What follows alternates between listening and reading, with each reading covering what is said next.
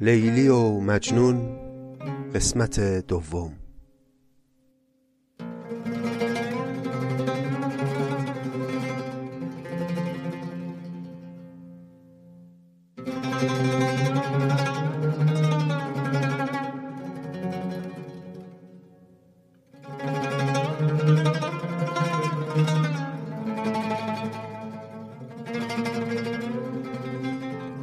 دوستان گرامی سلام. این هفتاد و دومین پادکست نظامی گنجوی است که در آذر ماه 1400 ضبط میشه و اختصاص داره به دومین قسمت از منظومه لیلی و مجنون. قرار بود که این قسمت یه چند روزی زودتر آماده بشه. منتها حقیقتا دل و دماغی برای خود من نبود که بخوام بنشینم و با یک فراغت خاطری برای شما شعر بخونم. خدا نکنه اون روزی بیاد که شنیدن اخبار تلخ و اخبار تکان دهنده عادی بشه برای ما. بسامد فجایع این روزها اطرافمون زیاده متاسفانه در همه دنیام زیاده. متا ای کاش که هیچ وقت ما خودمون عادت نکنیم به شنیدن این اخبار فجایع. هر روز داریم میشنویم یه گوشه ای از ایران ما دچار نوعی گرفتاری است و متاسفانه صدای ناله ای هم اگر بلند میشه تحمل نمیشه و این صدای ناله با خشونت باهاش برخورد میشه و در نهایت مشکلات و گرفتاری ها هم سر جای خودش باقی میمونه. غافل از اینکه طبیعی ترین واکنش یه کسی که درد داره اینه که ناله کنه دیگه. حق ناله کردن رو نباید گرفت از انسان ها خلاصه این رسمش نیست. رسم مردمداری نیست و من هم مثل همه مردم از دیدن و شنیدن اخبار اصفهان در این روزها حالم گرفته بود و دلم آشوب بود و حالا هوای شعر خوندن حقیقتا نداشتم و حالا هم که اینجام البته به سبب یک انگیزه است و اونم اینه که ما از مطالعه این متون کهن ادب فارسی یک هدف رو دنبال می‌کنیم که بین خودمون و برای خودمون بزرگ بداریم این فرهنگ اصیل سرزمینمون رو و ارزش بگذاریم برای زبان مادریمون و بشناسیم ظرفیت هایی که درش هست رو و به داشته هامون افتخار کنیم و از راه بزرگ داشت این فرهنگ بتونیم امیدمون رو حفظ کنیم برای رقم زدن یک آینده بهتر یا آینده روشن برای فرزندان ایران. چون که می‌دونیم ما ظرفیتش رو داریم فرهنگ ملی ما حقیقتا لیاقتش رو داره که یک جامعه سعادتمندی داشته باشه و آینده روشن و خوبی رو پیش رو داشته باشه.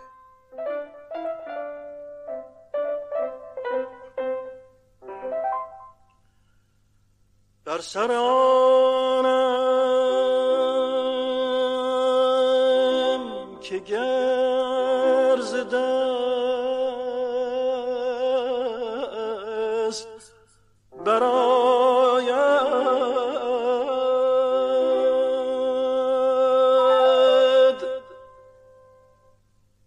بر سر آنم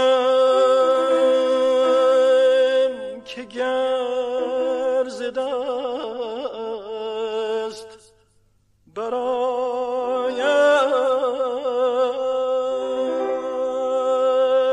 دست به کاری زنم که قصه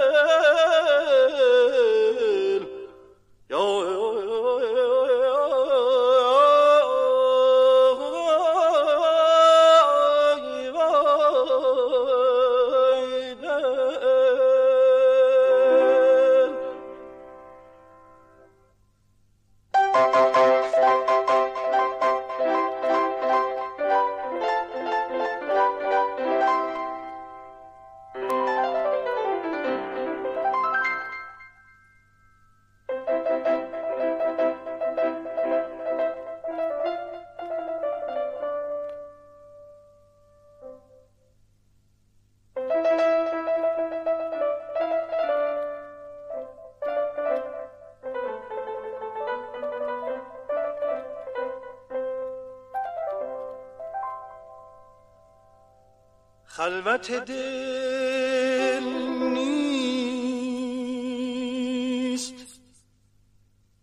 خلوت دل نیست. جای صحبت اغیار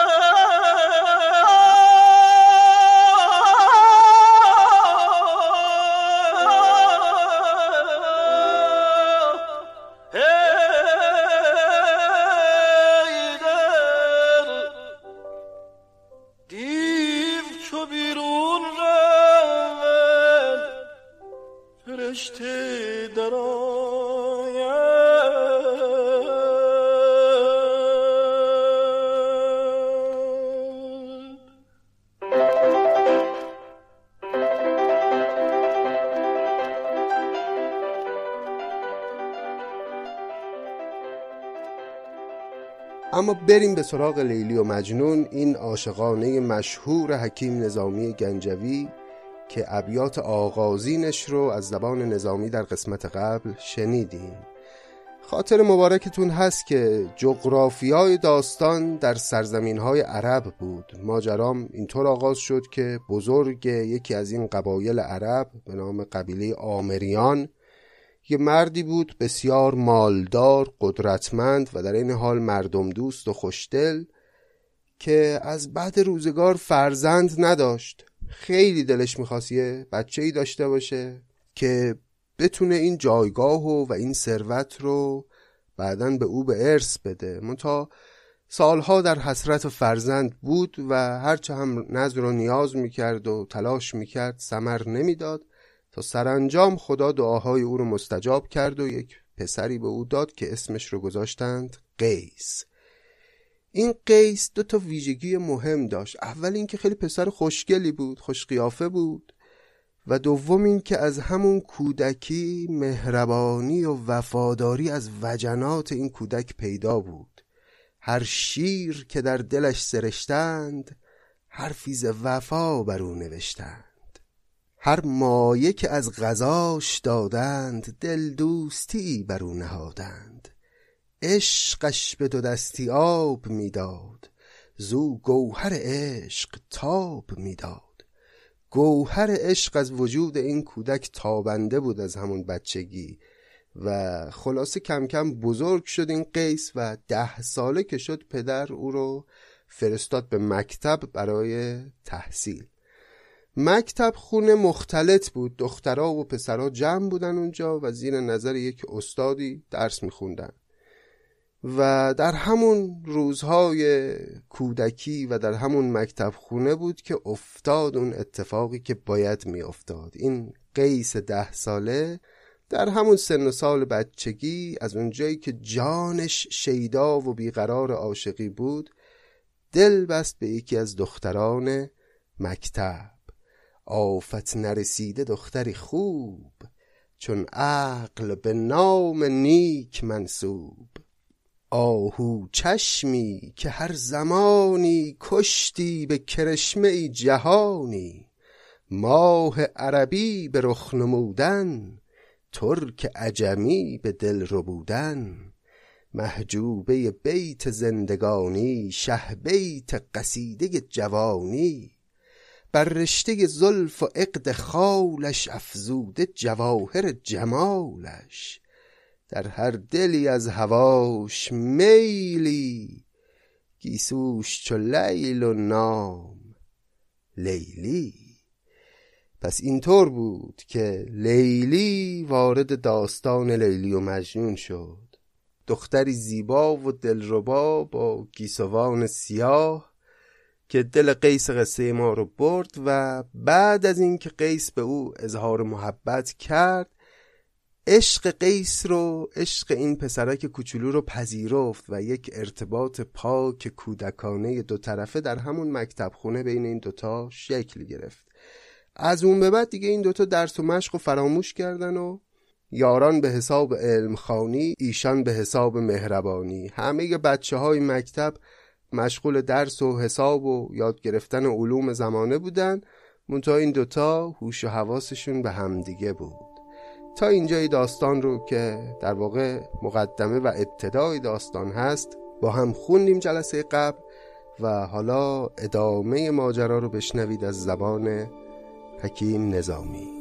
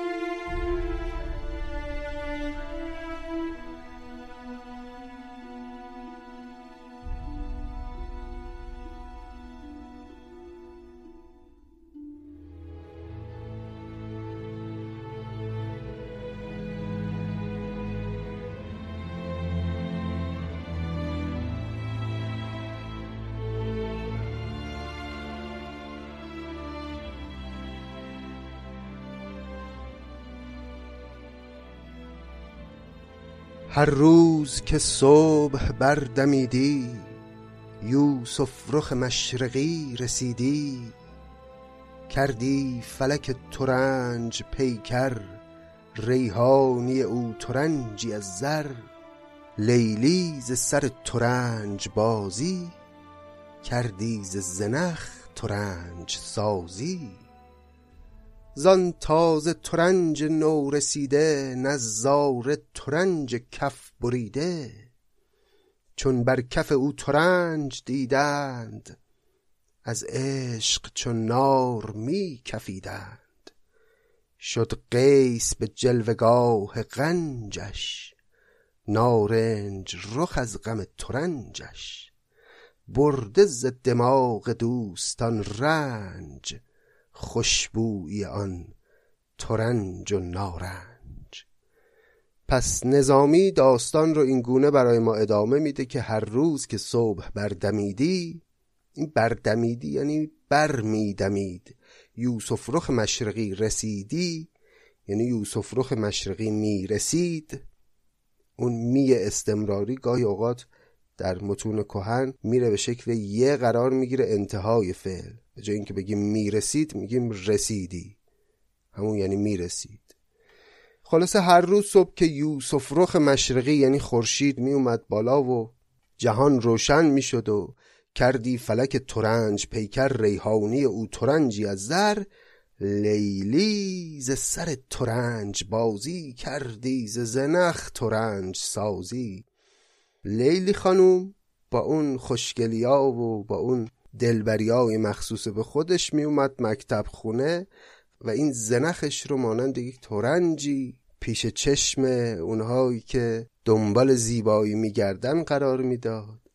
زان تازه ترنج نو رسیده نظاره ترنج کف بریده. یاد قصه یوسف و زلیخا میندازه ما رو اینجا نظامی که همه بلدن دیگه. وقتی یوسف وارد مجلس زلیخا شد اون زنها می‌خواستن ترنجی رو با چاقو پوست بگیرن منتها چنان محو زیبایی یوسف شدند که انگشتان رو بریدن دستها رو بریدن. اینجا میگه زان تازه ترنج نورسیده نظاره ترنج کف بریده. یعنی کسی که نظاره می‌کرد لیلیو و ترنج نورسیده چهره او رو از شیفتگی دست خودشو می‌برید. چون بر کف او ترنج دیدند از عشق چون نار می کفیدند. کفیدن نار یا همون انار یعنی اون ترک برداشتنش. این بینندگان هم وقتی لیلی رو می‌دیدن یه همچی حالی می‌شدن. حالا شما فکر کنید قیس چه حالی میشه از دیدار او. شد قیس به جلوگاه غنجش نارنج رخ از غم ترنجش. کلمه قنج یعنی همون ناز اشوه شد قیس به جلوگاه قنجش نارنج رخ از غم ترنجش. از طرفی دلش می‌رفت برای این دختر از طرفی شرمگین هم بود. صورتش قرمز می‌شد از غم ترنج لیلی. برده ز دماغ دوستان رنج خوشبویی آن ترنج و نارنج. چه تصویری زیباتر از این که لیلی و قیس این دوتا کودک زیبای پاک در کنار هم نشستن در مکتب خانه و پای یک لوحی و دارن مثلا درس می‌خونن. کسانی که حقیقتا دوست بودن و بددل نبودن وقتی این صحنه رو می‌دیدن رنج از دماغشون می‌رفت و شاد می‌شدن از دیدن این زیبایی. برده ز دماغ دوستان رنج. خوشبویی آن ترنج و نارنج. این ابیات خود پیچیده بود به خاطر همین توضیحات ما هم زیاد شد. اما انصافا اوج هنرنمایی نظامی در بازی با کلمات. دیدیم با یک کلمه ترنج چقدر بازی کرد و در جاهای مختلف از خورشید گرفته تا لیلی و قیس و زیبایی های مختلف اطراف اینها این ترنج رو ازش کارکردهای استعاری مختلف کشیده. چون یک چندی بر این برآمد افغان زد و نازنین برآمد. عشق آمد و کرد خانه خالی برداشت تیغ لاابالی. غم داد و دل از کنارشان برد و از دل شدگی قرارشان برد. زان دل که به یکدیگر نهادند در معرض گفتگو فتادند. این پرده دریده شد ز هر سوی. وان راز شنیده شد به هر کوی. اما همه چیز انقدر خوب پیش نرفت مثل همه عشقا. آسان نمود اول ولی افتاد مشکلها. کم کم مشکلات هم پیش آمد و طبق معمول اولین مشکل این که دیگران بو بردن از ماجرا.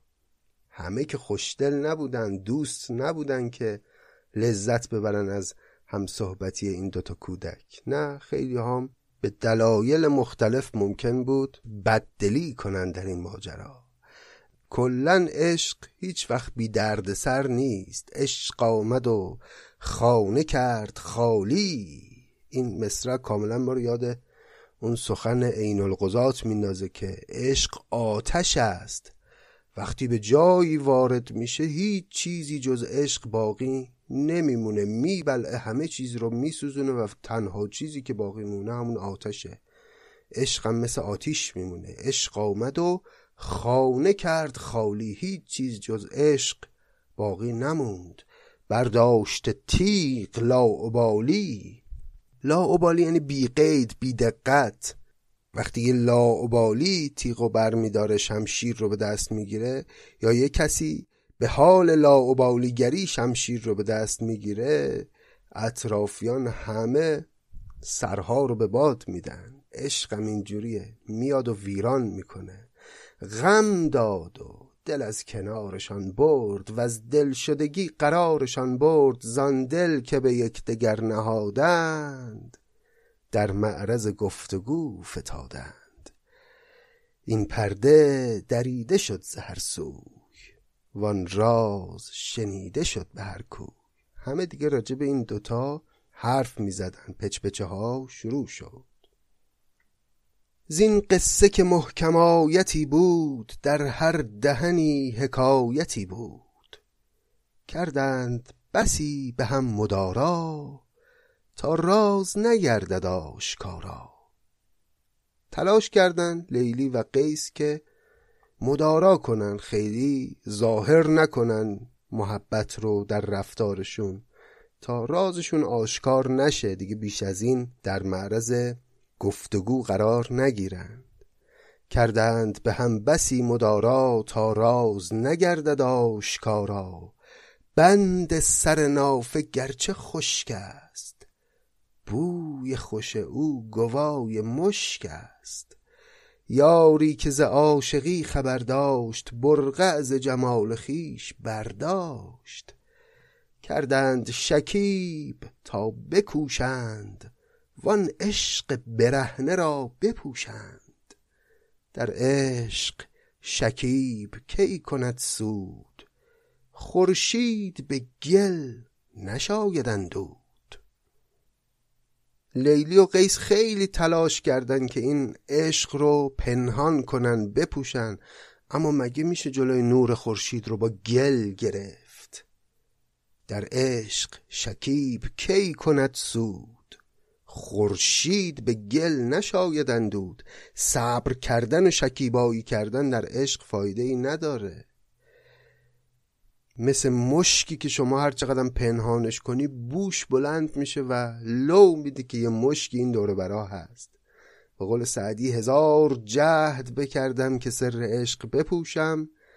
نبود بر سر آتش میسرم که نجوشم. عاشق مثل دیگیه که رو آتیشه نمی‌تونه نجوشه. اینا هم تلاش کردند که بالاخره ماجرا رو پنهان کنن اما طبق معمول تلاش بیهوده ای بود. چشمی به هزار غمزه غماز در پرده نهفته چون بود راز. زلفی به هزار حلق زنجیر جز شیفت دل شدن چه تدبیر؟ زان پس چو به عقل پیش دیدند دزدیده به روی خیش دیدند. دیگه تصمیم گرفتن که حتی علنی به هم نگاه هم نکنن دزدیده هم دیگر رو نگاه کنن بلکه ماجرا بیش از این دیگه آشکار نشه. چون شیفته گشت قیس را کار در چنبر عشق شد گرفتار. از عشق جمال آن دلارام نگرفت به هیچ منزل آرام. در صحبت آن نگار زیبا می بود. ولیک ناشکیبا. یک بار دلش ز پا در افتاد هم خیک درید و هم خر افتاد. وانان که نیوفتاده بودند مجنون لقبش نهاده بودند. او نیز به وجه بینوایی می‌داد بر این سخن گوایی پس همونطور که انتظار می‌رفت چندان دیری نپایید این پنهانکاری ها و اونقدر شیفتگی قیس زیاد بود نسبت به لیلی که نتونست بیش از این دیگه این پنهانکاری ها رو تحمل کنه و یک بار دلش ز پا در افتاد. این دل دیگه توان پنهانکاری نداشت. هم خیک درید و هم خر افتاد. همه چی لو رفت. آنان که نیوفتاده بودند مجنون لقبش نهاده بودند. و قیس دیگه از پا افتاده عشق شد افتاد. و توان دلش تمام شد و اونهایی که نیفتاده بودن قبلا خودشون افتاده عشق نشده بودن افتادگان عشق رو درک نمی‌کردن لقب مجنون دادن به قیس. مجنون لقبش نهاده بودن. بهش گفتن دیوانه. منتها خیلی قیس بدش نیمد از این لقب. او نیز به وجه بینوایی می‌داد بر این سخن گوایی اونم مشکلی نداشت که دیگران دیوانه عشق لیلی بدونن او رو و سعی نمی‌کرد عاقلانه رفتار بکنه که این لقب از روش برداشته بشه. یکی هم اگه صداش می‌کرد مجنون برمیگشت می‌گفت بله بفرمایید.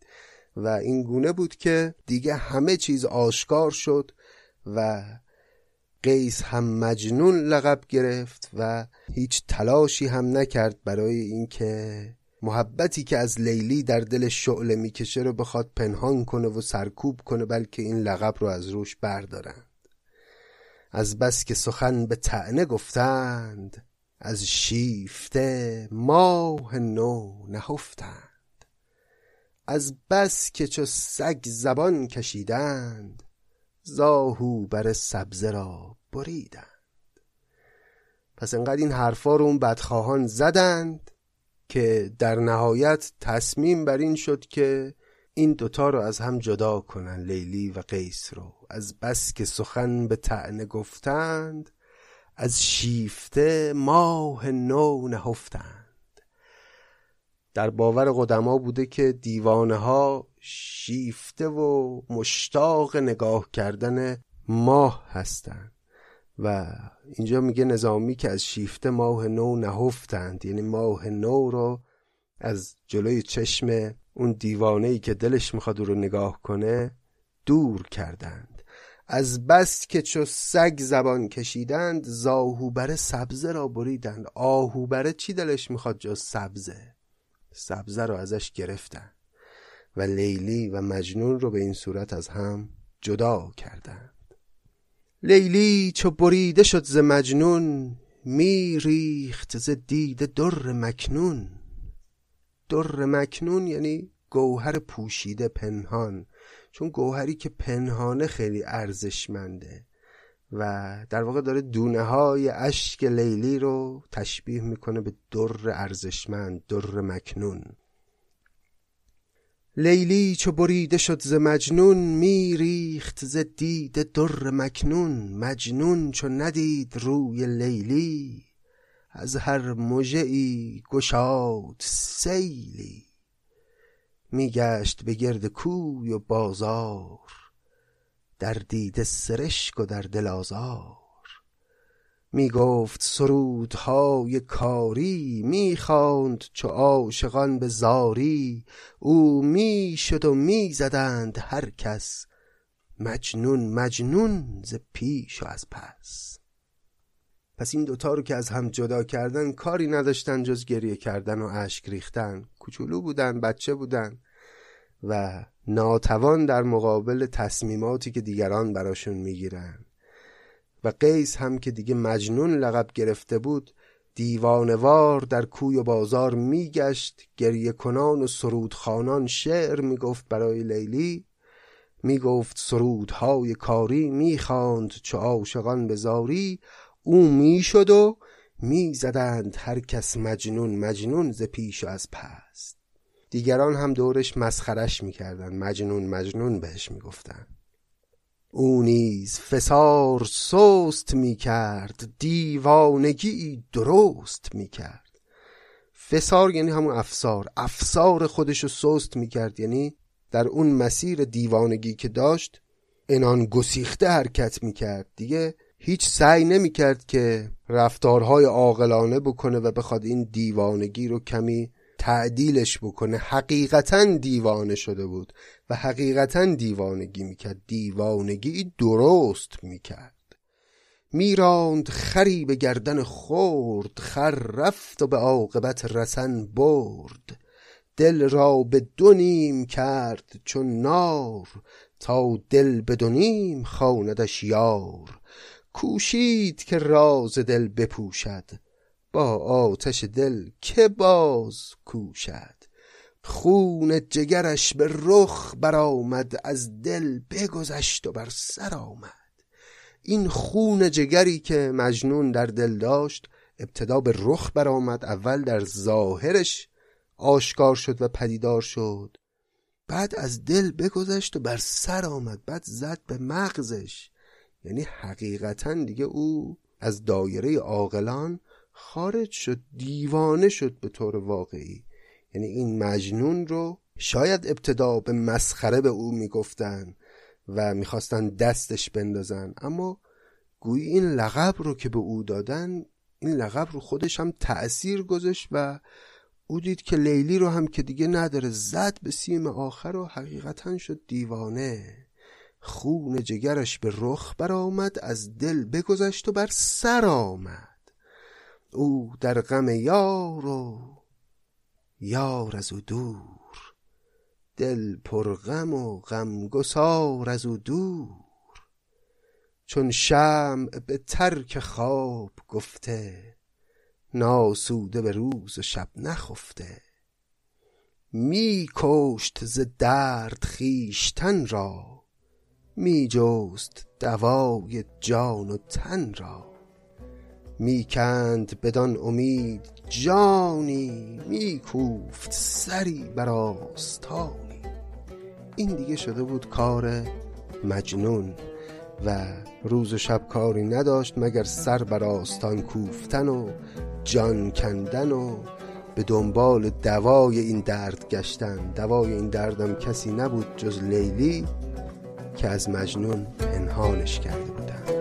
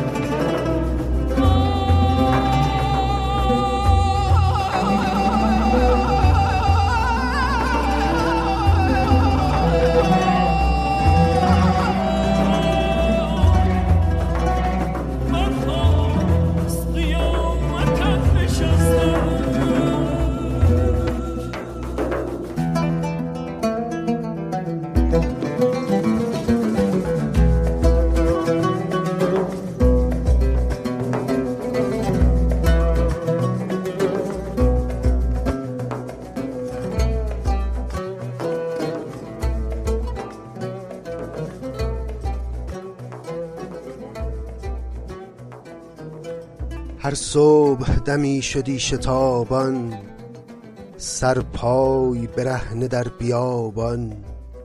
او بنده یار و یار در بند از یکدیگر به بوی خرسند. پس مجنون هر صبح شتابان با سر و پای برهنه می دوید در این بیابانها به هوای لیلی. و او بنده یار و یار در بند. لیلی رو هم در خانه حبس خانگی کرده بودند و از یکدیگر به بوی خورسند کلمه بوی هم اینجا یه ایهام قشنگی داره. هم معنی آرزو میده هم معنای عطر. اینا خورسند و قانع بودن به اینکه بویی از هم بشنوند. باد یه بوی از لیلی برای مجنون و از مجنون برای لیلی ببره. و معنای دوم این که به آرزوی همدیگه قانع بودن و خورسند بودن چون کار دیگه از دستشون بر نمیاد هر شب ز فراق بیت خانان پنهان رفتی به کوی جانان. در بوسه زدی و باز گشتی باز آمدنش دراز گشتی. رفتنش به از شمال بودی باز آمدنش به سال بودی. در وقت شدن هزار پر داشت چون آمد خار در گذر داشت. می‌رفت چنان که آب در چاه می آمد صد گریوه بر راه. پایابله چون به یار می‌رفت بر مرکب راهوار می‌رفت. باد از پس داشت چاه در پیش کامد به وبال خانه خیش گر بخت به کام او زدی ساز هرگز به وطن نیامدی باز. پس یکی از کارهایی که مجنون می‌کرد این بود که شبها پنهانی می‌رفت به محله لیلی و بوسه می‌زد به در خونه لیلی. هر شب ز فراق بیت خانان پنهان رفتی به کوی جانان. در بوسه زدی و باز گشتی باز آمدنش دراز گشتی. چند تا بیت هم در ادامه میاره با این مضمون که وقتی مجنون می‌رفت به سمت خونه لیلی شبها به سرعت می‌رفت سبکبار می‌رفت. اما می‌خواست برگرده انگار که بار رو دوشش گذاشته بودن انگار که پاهاش تاول زده نمی‌تونه راه بره. برگشت براش سخت بود. رفتنش به از شمال بودی. شمال همون باد شماله. یعنی خیلی با سرعت مثل باد حرکت می‌کرد. باز آمدنش به سال بودی. یک سال طول می‌کشید تا برگرده. پیداست که به طریق اغراق میگه سال رو اینجا. در وقت شدن هزار پر داشت چون آمد خار در گذر داشت. اینجا یه سکته مجاز در وزن شعر نظامی ایجاد کرده. سکته ای که در وزن منتها جز سکته های مجاز غلط وزنی محسوب نمیشه. چون آمد خار در گذر داشت. یعنی اگه بخوایم وزن رو کامل بخونیم باید میخوندیم چون آمد و خار در گذر داشت. اما این مکسی که صورت می‌گیره یه سکته وزنی منتها سکته مجاز ایراد نیست. ببینید که چه همخانی و همپوشانی داره این سکته وزنی با محتوای شعر که آمدن آرام آرام مجنون و اینکه یه قدم میره یه قدم وای میسته رو با موسیقی هم نظامی داره اینجا برای ما تداعی می‌کنه با موسیقی کلام. در وقت شدن هزار پر داشت چون آمد خار در گذر داشت. می‌رفت چنان که آب در چاه می آمد صد گریوه بر راه. اینجا باز اون سکته هست. پایابله چون به یار می‌رفت بر مرکب راهوار می‌رفت. باد از پس داشت چاه در پیش کامد به وبال خانه خیش گر بخت به کام او زدی ساز هرگز به وطن نیامدی باز. اگه بخت می‌خواست با او یار بشه اصلا یه کاری می‌کرد که همیشه اونجا بمونه هیچ وقت به وطن خودش و به قول نظامی به وبال خانه خودش بر نگرده. سلطان سریر صبح خیزان سرخیل سپاه اشک ریزان متواری راه دل نوازی زنجیری کوی عشق بازی. قانون مغنیان بغداد بیاع معاملان فریاد تبال نفیر آهنین کوس رهبان کلیسیای افسوس. جادوی نهفت دیو پیدا هاروت مشوشان شیدا کی خسرو بی کلاه و بی تخت دل خوشکن صد هزار بیرخت اقتاع ده سپاه موران اورنگ نشین پشت گوران. در راجه قلعه های وسواس دارنده پاس دیر بی پاس. مجنون غریب دل شکسته دریای ز جوش نانشسته. یاری دو سه داشت دل رمیده. چون او همه واقع رسیده. با آن دو سه یار هر سهرگاه رفتی به تواف کوی آن ماه. بیرون ز حساب نام لیلی با هیچ سخن نداشت میلی. هر کس که جز این سخن گشادی نشنودی و پاسخش ندادی. پس مجنون این مجنون غریب دل شکسته دریای ز جوش نانشسته که دید این نظامی چه ابیاتی رو در توصیفش گفت. حقیقتا زیبا بود این ابیات. تا اگه بخوایم یکی یک ابیات رو معنا بکنیم و توضیح بدیم خیلی طولانی میشه سخن دراز میشه و رشته قصه از دست در میره. شاید حالا فرصتی بشه در شبکه های اجتماعیمون یه خورده این ابیات رو بیشتر باز کنیم. اما سلطان سریر صبح خیزان سرخیل سپاه اشک ریزان قانون مغنیان بغداد بیاع معاملان فریاد. تبال نفیر آهنین کوس. رهبان کلیسیای افسوس. یک چنین ویژگی هایی داره برای مجنون بر میشه خلاصه با همه این صفاتی که نظامی بهش داد این آقای مجنون دو سه تا رفیق داشت. یاری دو سه داشت دل رمیده. چون او همه واقع رسیده. رفیقاش هم مثل خودش عاشق بودن. این دوستانش کسانی بودن که اونا هم درد عاشقی داشتن و درک می‌کردن مجنون رو. با آن دو سه یار هر سهرگاه رفتی به تواف کوی آن ماه. همراه این دو تا رفیقش بعد از اینکه شب کارش این بود که می‌رفت یه بار تواف می‌کرد و بوسه بر در خانه لیلی می‌زد یه بارم دوباره صبح می‌رفت می‌رفت و توافی می‌کرد محله لیلی رو. با آن دو سیار هر سهرگاه رفتی به تواف کوی آن ماه یعنی می‌رفت به تواف کوی آن ماه. بیرون ز حساب نام لیلی با هیچ سخن نداشت میلی. هر کس که جز این سخن گشادی نشنودی و پاسخش ندادی. می‌خوای با مجنون صحبت کنی باید بری باهاش درباره لیلی صحبت کنی وگرنه پاسخت رو نمیده. آن کوی که نجد بود نامش لیلی به قبیله هم مقامش از آتش عشق و دود اندوه ساکن نشدی مگر بر آن کوه؟ پس یه کوهی بود به نام کوه نجد که قبیله لیلی ساکن در جوار این کوه بود و مجنون هم دیگه کارش این بود که همیشه ساکن اون کوه بود و اطراف قبیله لیلی پرسه می‌زد. آن کوه که نجد بود نامش لیلی و قبیله هم مقامش از آتش عشق و دود اندوه ساکن نشدی مگر بر آن کوه؟ بر کوه شدی و می‌زدی دست افتان خیزان چون مردم مست. آواز نشید برکشیدی بی خود شده سو به سو دویدی.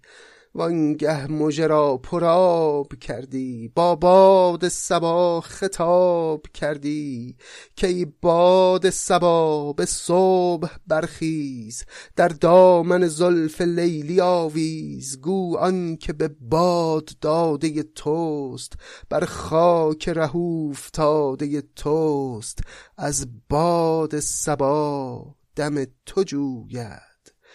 با خاک زمین غم تو گوید. بادی بفرستش از دیارت. خاکیش بده به یادگارت. پس می‌رفت مجنون در اون کوه نجد و دیوانوار آواز نشید برکشیدی. نشید یعنی آواز ترانه تصنیف. شعر می‌خوند. شاعر شده بود دیگه مجنون دیوانه شده بود و شاعر. شاعرای رگه ای از دیوانگی دارن دیگه مجنون هم که دیوانه کامل بود پس شاعر خوبی هم بود. آواز نشید برکشیدی بی خود شده سو به سو دویدی. مثل دیوانه ها این سو آن سو می دوید و وانگه مجرا پراب کردی با باد سبا خطاب کردی. چشماش پر از اشک می‌شد و شروع می‌کرد به سخن گفتن با باد سبا ای باد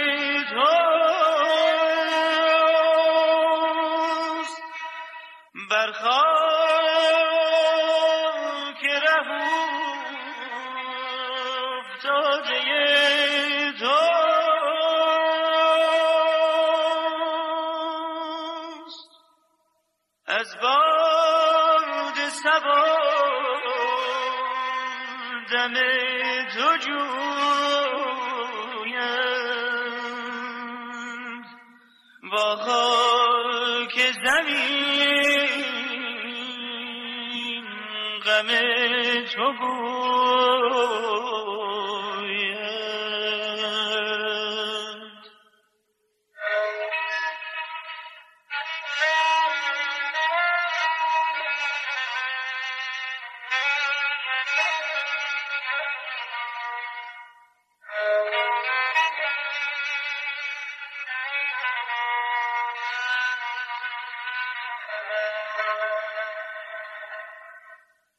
ای شمع نهان خانه جان پروانه خویش را مرنجان.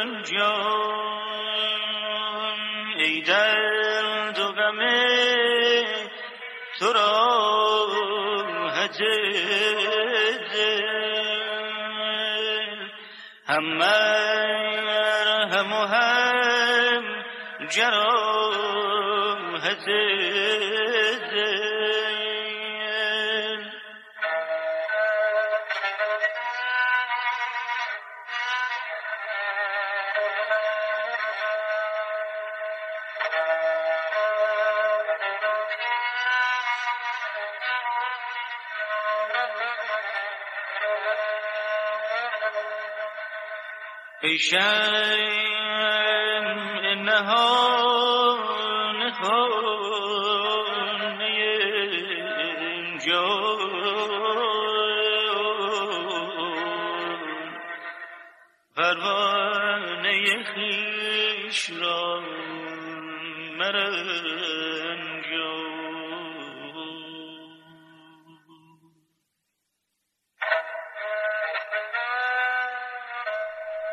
پس این گونه مجنون با باد سبا سخن می گفت و او رو واسطه ای می کرد که پیغام دلش رو ببره برای لیلی.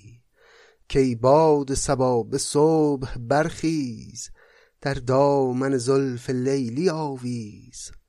گو آنکه به باد داده توست بر خاک ره افتاده توست. از باد سبا دم تو جوید.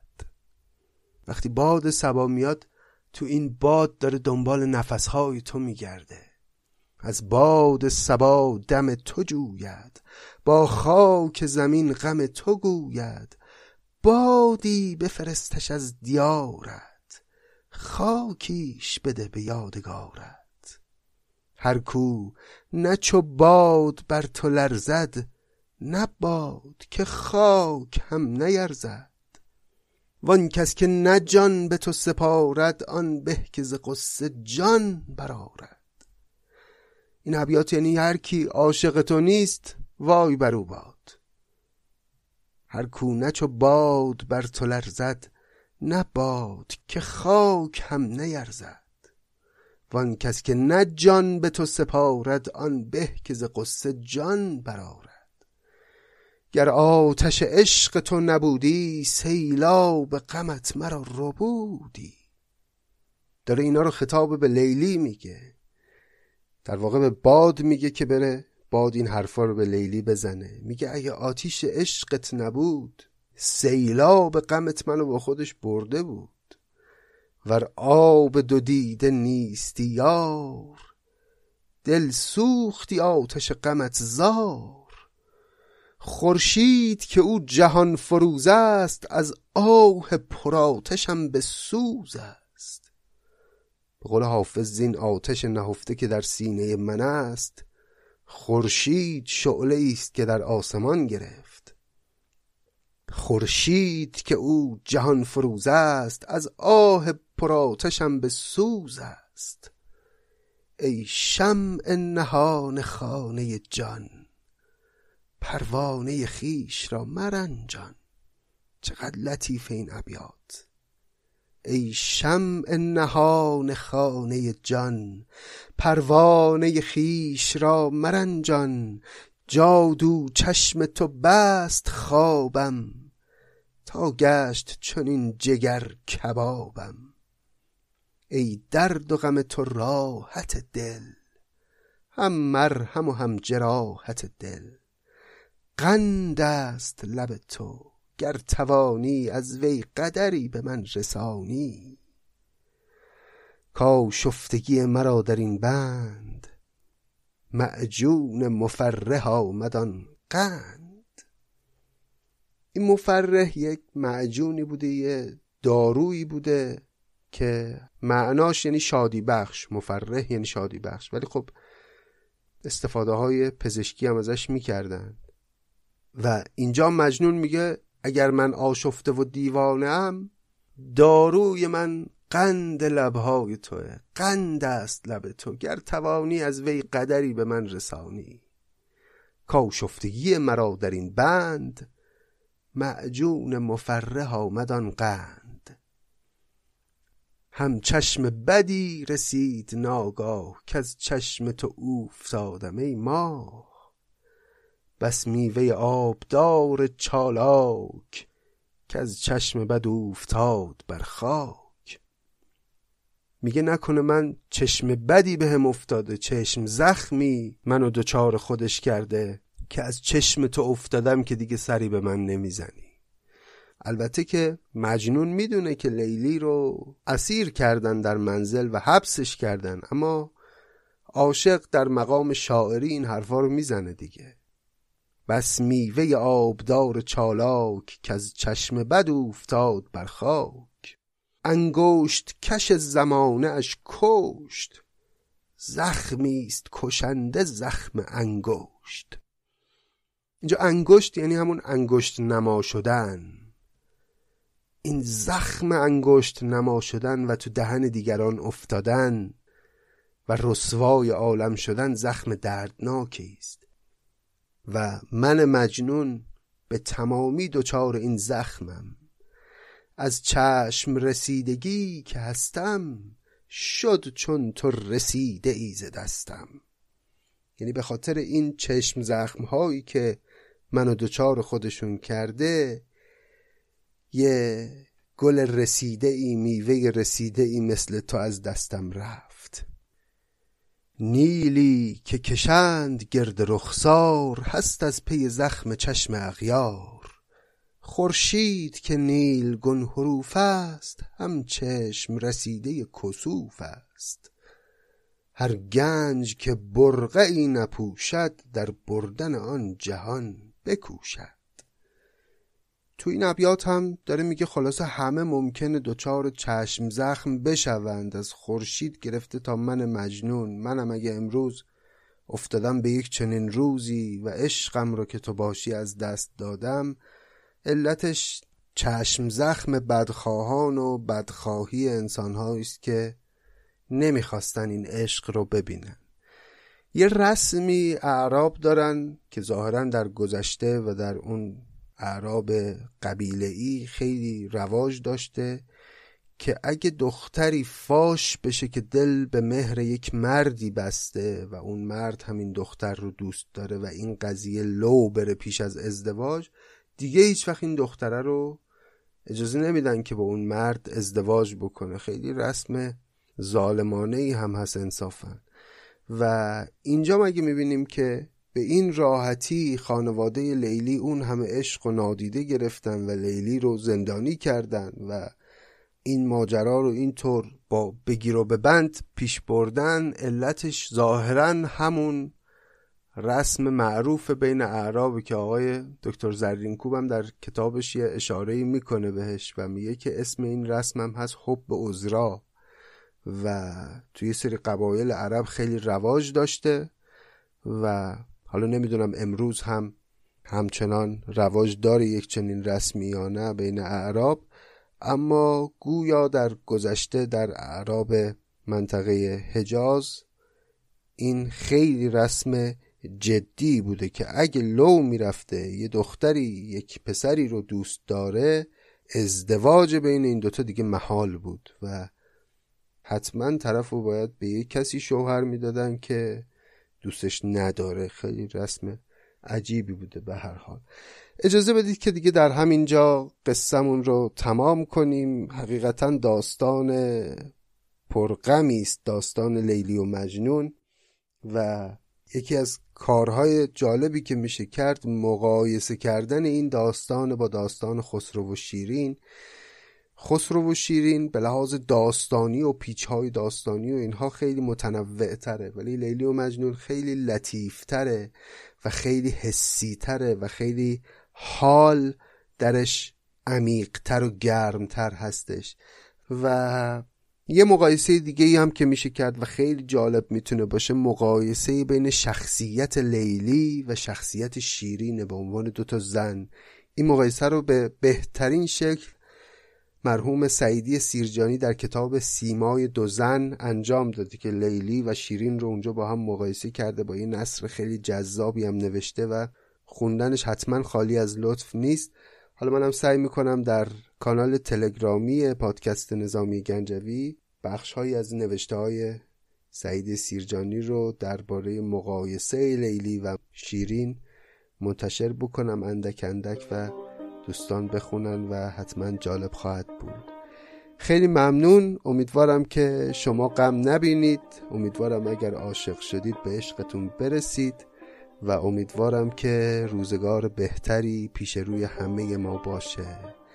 در قسمت آینده خواهیم دید که مجنون فرصت اینو پیدا می‌کنه که یه نظر دیگه روی لیلا رو ببینه.